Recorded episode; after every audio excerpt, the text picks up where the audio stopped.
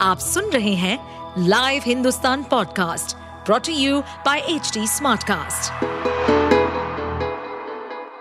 नमस्कार, ये रही आज की सबसे बड़ी खबरें। इसराइल के प्रधानमंत्री बेंजामिन नेतन्याहू ने हमास के खिलाफ सीजफायर से साफ़ इनकार कर दिया है। उनका कहना है कि संघर्ष विराम सरेंडर करने के बराबर होगा। खास बात है कि इजरायली पीएम की तरफ़ से यह बयान ऐसे समय पर आया है, जब सेना फिलिस्तीन में घुसकर कार्रवाई कर रही है। उन्होंने जीत होने तक जंग जारी रहने की बात भी कही है। नेतन्याहू ने प्रेस ब्रीफिंग में कहा कि हमास के लड़ाकों ने 1400 लोगों की जान ली है और 230 से ज़्यादा लोगों को बंधक बनाया है। उन्होंने कहा सीज फायर का आह्वान इसराइल से हमास के सामने और आतंकवाद के सामने सरेंडर करने का आह्वान है। यह नहीं होगा इसराइल ने गाजा में घुसकर तेज कार्रवाई शुरू कर दी है। यहाँ हमास नियंत्रित स्वास्थ्य मंत्रालय का कहना है कि 8,300 से ज़्यादा लोगों की मौत हो चुकी है। दिल्ली के मुख्यमंत्री अरविंद केजरीवाल को ईडी ने समन भेजा है। ईडी ने तथाकथित शराब घोटाले में मनी लॉन्ड्रिंग केस में केजरीवाल को पूछताछ के लिए बुलाया है। सीएम केजरीवाल को 2 नवंबर को ईडी के सामने पेश होने होगा। इस मामले पर आम आदमी पार्टी ने तीखी प्रतिक्रिया दी है। केजरीवाल सरकार में मंत्री सौरभ भारद्वाज ने केंद्र सरकार पर निशाना साधा। भारद्वाज ने कहा कि केंद्र सरकार का एक ही मकसद है कि किसी तरह से आम आदमी पार्टी को खत्म कर देना। महाराष्ट्र में मराठा आंदोलन बेहद उग्र हो गया है।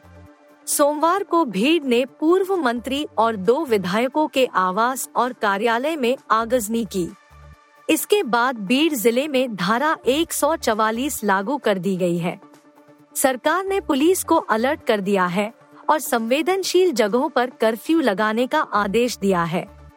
बीड़ में सोमवार को एनसीपी के दो विधायकों के घरों में तोड़फोड़ की गई और वाहनों को आग के हवाले कर दिया शिवसेना सांसद हेमंत पाटिल के इस्तीफे के ऐलान के बाद कई नेता अपना इस्तीफा सौंपने को तैयार हैं। उनका कहना है कि अगर सरकार जल्द ही मराठा आरक्षण का ऐलान नहीं करती है तो वे इस्तीफा दे देंगे सुप्रीम कोर्ट ने आम आदमी पार्टी के सांसद राघव चड्ढा को राज्यसभा से अनिश्चितकाल तक के लिए निलंबित किए जाने पर सोमवार को चिंता ज़ाहिर की। कोर्ट ने कहा कि इसका असर लोगों के प्रतिनिधित्व के अधिकार पर पड़ेगा। पीठ ने टिप्पणी की कि अनुपातिकता के सिद्धांत को ध्यान में रखा जाना चाहिए और विपक्षी दलों की आवाज़ को बाहर करना एक गंभीर मसला है। कोर्ट ने कहा कि हमें उन आवाजों को संसद से बाहर न करने के बारे में बहुत सावधान रहना चाहिए। मुख्य न्यायाधीश डी वाई चंद्रचूड़, न्यायमूर्ति जे बी पारदीवाला और न्यायमूर्ति मनोज मिश्रा की पीठ ने आप सांसद की ओर से दाखिल याचिका पर सुनवाई करते हुए यह टिप्पणी की।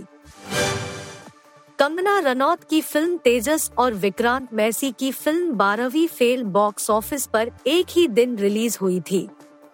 बावजूद इसके दोनों फ़िल्मों की कमाई में ज़मीन आसमान का अंतर है। सोमवार को आंकड़े और भी साफ़ हो गए कि किस फ़िल्म को हिट और किस फ़िल्म को फ्लॉप फ़िल्म का टैग दिया जाना चाहिए। कंगना रनौत की फ़िल्म सोमवार को धूल चाटती दिखी वहीं विक्रांत मैसी की फ़िल्म अभी भी सम्मानजनक कमाई कर रही है। कंगना रनौत की फ़िल्म तेजस सोमवार को सिर्फ़ 50 लाख रुपए कमा पाई है। तकरीबन 60 करोड़ रुपए की लागत से बनी इस फ़िल्म ने ओपनिंग डे पर एक करोड़ 25 लाख रुपए का बिज़नेस किया था।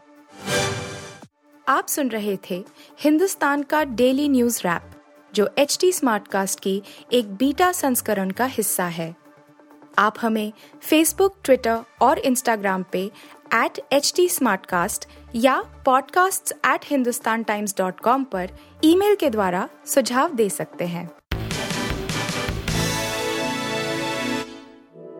इस पॉडकास्ट पर अपडेटेड रहने के लिए हमें फॉलो करें एट एच डी हम सारे मेजर सोशल मीडिया प्लेटफॉर्म पर मौजूद हैं और ऐसे पॉडकास्ट सुनने के लिए log on to W W W dot H T smart cast dot www.htsmartcast.com.